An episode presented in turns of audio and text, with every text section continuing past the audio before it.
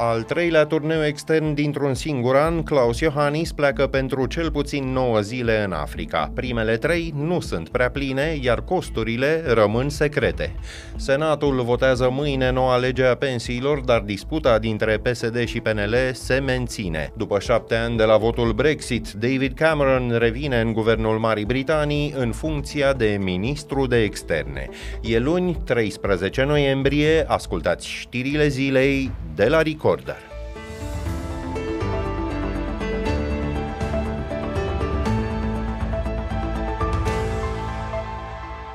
Turneul lui Klaus Iohannis în Africa, al treilea set de vizite externe într-un singur an, începe în această săptămână. Mâine, președintele se întâlnește la Nairobi cu omologul său din Kenya. Miercuri nu are programat vreun eveniment, iar pe agenda de joi apare în acest moment doar o vizită la un liceu de fete. Turneul oficial va dura până joia viitoare, pe 23 noiembrie, iar el vine la scurt timp după ce guvernul a majorat bugetul președinției cu 7 milioane milioane și jumătate de lei.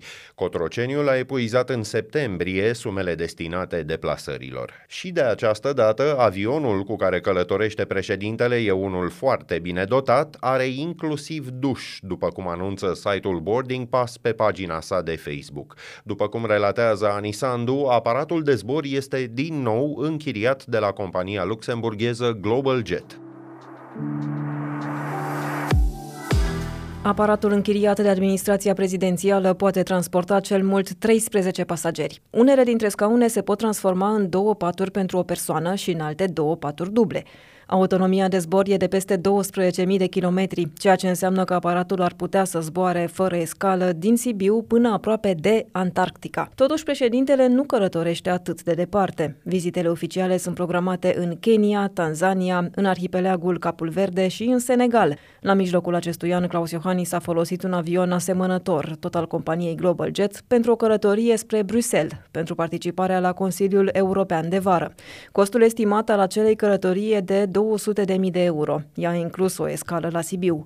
La întoarcere, aparatul a aterizat în Constanța, unde președintele a rămas peste weekend la vila de protocol din Neptun. Potrivit administrației prezidențiale, turneul african ar viza relansarea relațiilor României cu acest continent, în contextul nevoii de a revigora colaborarea dintre Uniunea Europeană și Africa. O recentă investigație Recorder arată că unele deplasări externe ale președintelui depășesc costuri de un milion de euro. Pe pagina recorder.ro transparență îi puteți scrie administrației prezidențiale să desecretizeze aceste sume. Circa 35.000 de persoane au făcut-o deja.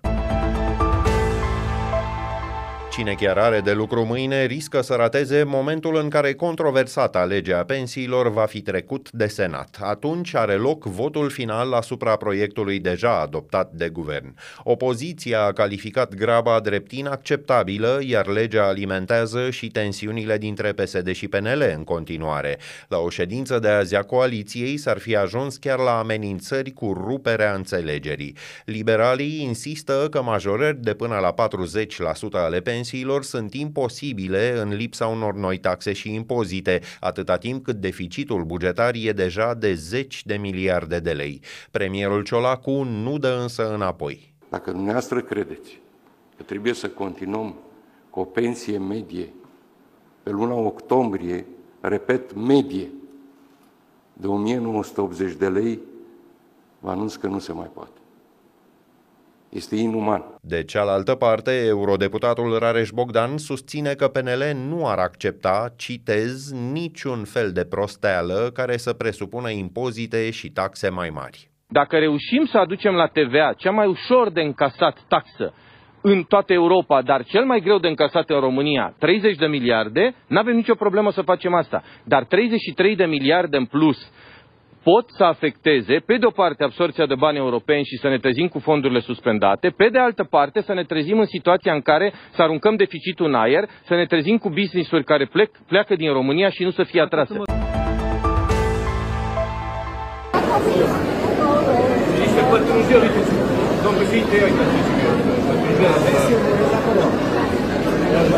Rareș Bogdan, pe de altă parte, a fost întrebat astăzi dacă e corect să dea lecții de moralitate în condițiile în care s-a afișat de curând într-o piață cu un ceas Rolex estimat la 30.000 de euro. A răspuns că a lucrat la privat și că își permite să facă asta. Doamne, ceasul meu. Doamne, e ceasul meu. Uite, acum am alt. Mai ieftin e drept, nu e așa de sus. Nu, prostatul e vreo 10. Nu știu exact. Am ceasuri indicația avere de 200 de mi am câștigat mulți bani la realitatea, în presă ce să face? Păi de, iertați-mă, ce vreți să fac? Vreți să mă îmbrac în Camau Țedun, să-i placă lui Ciolacu, să mă îmbrac în, în, în ăla și să-mi iau ceas pobeda? Hai să fim, asta e problema românilor. Rareș Bogdan și mai mulți lideri PNL au făcut vineri o baie de mulțime la Șimleu Silvaniei, în Sălaj, la inaugurarea unei piețe. În ultima declarație de avere, depusă în iunie, eurodeputatul român a inclus ceasuri în valoare de 200.000 de euro. I'm currently at Shifa Hospital. The situation here is absolutely catastrophic. There is an impending public health catastrophe. Lupte grele au continuat să se poarte azi în fâșia Gaza, în apropierea unor spitale. Organizația Mondială a Sănătății avertizează că cea mai mare instituție de acest fel din regiune, Al-Shifa, nu mai este funcțională. Israelul acuză gruparea islamistă Hamas că ar folosi civilii pe post de scuturi umane. Un centru de comandă și control al Hamas s-ar afla chiar sub spitalul Al-Shifa. Doctorii de acolo spun că circa 100 de cadavre s-au strâns până acum în curte și că 36 de nou-născuți care ar trebui să fie îngrijiți la terapie intensivă sunt în pericol de moarte.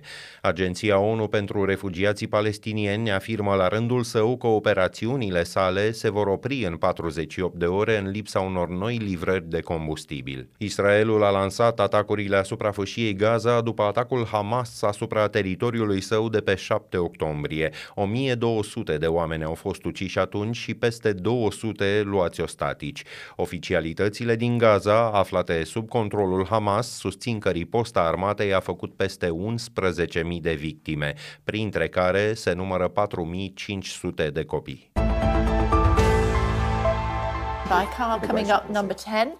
Uh, uh, Downing Street, I should say. I'm not quite sure who this uh, might be. Uh, if somebody's sacked, then of course they don't uh, come up Downing Street. That's done in private. That's the security detail just opening the door for David, David Cameron. Cameron? Wait. I was not expecting okay. that. Okay. Reacția surprinsă a prezentatorilor de televiziune chiar nu e simulată. David Cameron, fostul premier conservator al Marii Britanii, revine în guvern, de această dată în funcția de ministru de externe în cabinetul lui Rishi Sunak. O remaniere guvernamentală operată azi urmărește să relanseze Partidul Conservator în perspectiva alegerilor. Acestea vor avea loc cel mai târziu în ianuarie 2025. David Cameron a demisionat în 2016 în urma referendumului la care britanicii au votat pentru ieșirea țării din Uniunea Europeană. Right.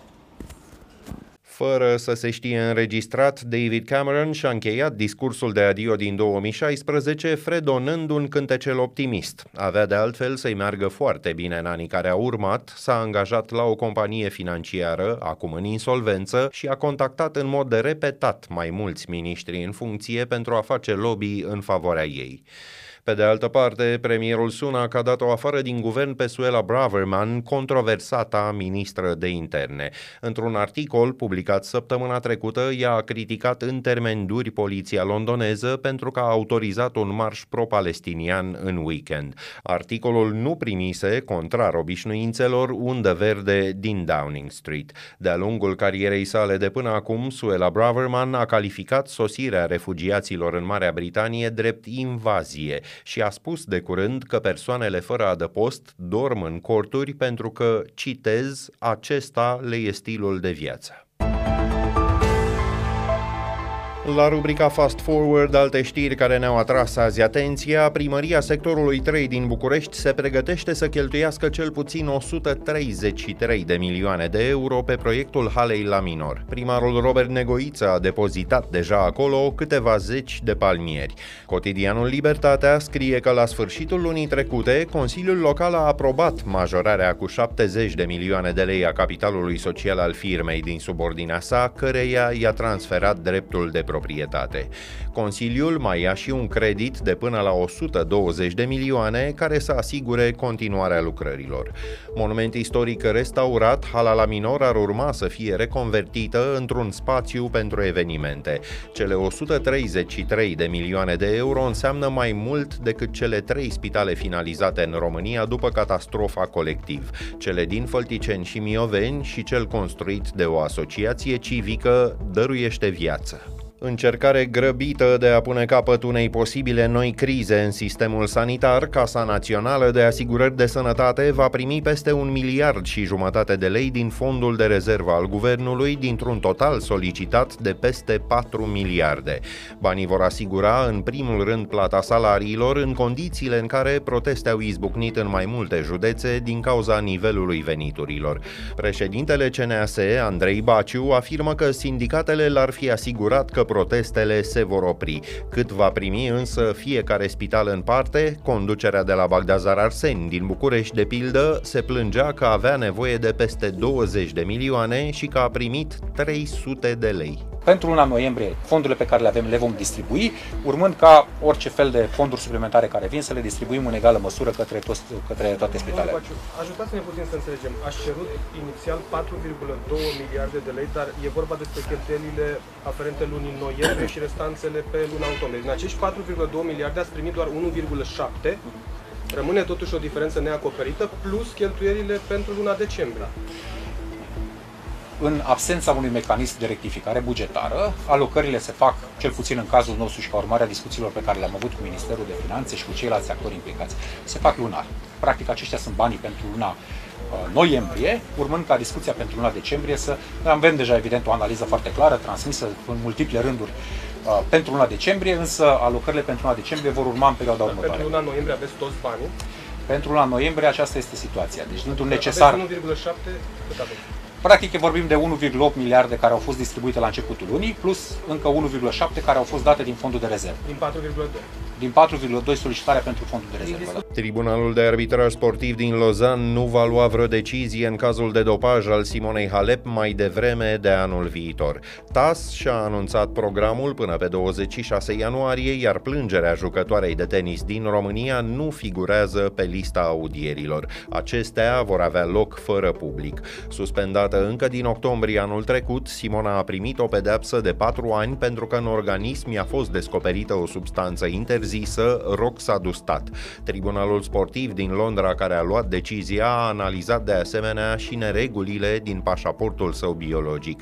Simona Halep a contestat hotărârea spre sfârșitul lunii trecute. Punem punct aici știrilor zilei pe YouTube, vă puteți abona apăsând clopoțelul care activează notificările, iar în stânga lui opțiunea Join vă permite să deveniți membri ai comunității. Ne auzim din nou mâine seară. Sunt Filip Stan David, toate cele bune!